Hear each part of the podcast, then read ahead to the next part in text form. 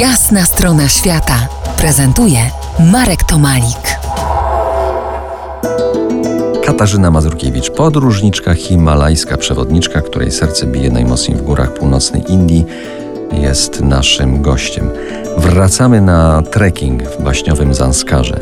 Ile dni taki trekking dla średnio wyrobionego piechura może trwać? Na jakiej wysokości jesteśmy? Nie da się znowu w Zanskarze zrobić krótkiego trekkingu, dlatego że wszystkie te trasy, żeby dojść z jakiegoś miejsca, przejść, musimy przejść przez wiele wysokich przełęczy. I no, najkrótszy trekking, taki, który ma sens, to moim zdaniem jest jakiś tydzień. Możemy sobie zrobić trekking dwu, trzytygodniowy.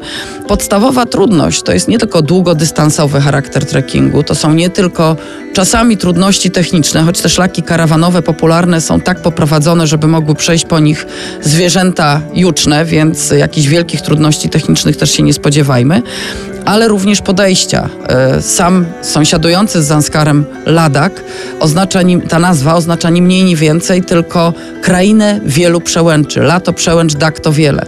I mówi się, że do Zanskaru, żeby dotrzeć, to docierają tam tylko albo e, bardzo dobrzy przyjaciele, albo źli wrogowie, bo droga jest tak trudna i tak daleka. Bywa, że jednego dnia wchodzimy na przełęcz, która ma około 5000, 5200 metrów, podchodzimy 1000-1500 metrów w górę i tyle samo w dół, po to, żeby następnego dnia wchodzić na kolejną przełęcz.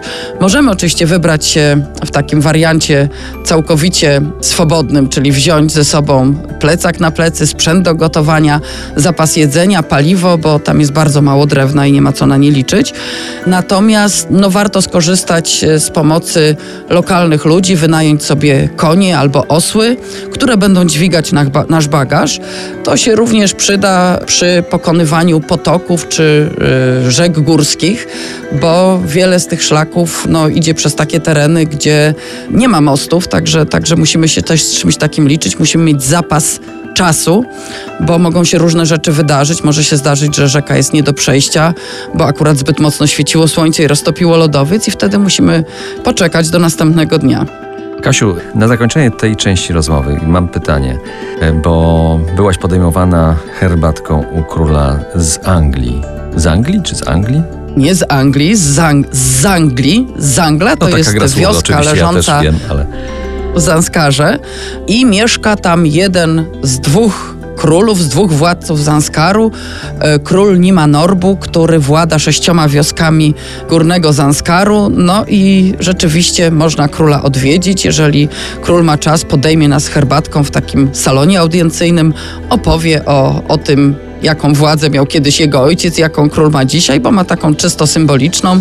Można wziąć od króla klucz. Jeśli będziemy mieli szczęście, to książę Jigmet albo książę Tenzing zaprowadzi nas do starego pałacu królewskiego, gdzie obejrzymy piękne, stare posągi.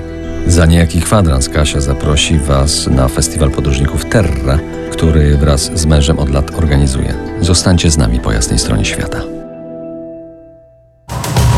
To jest jasna strona świata w RMS Classic.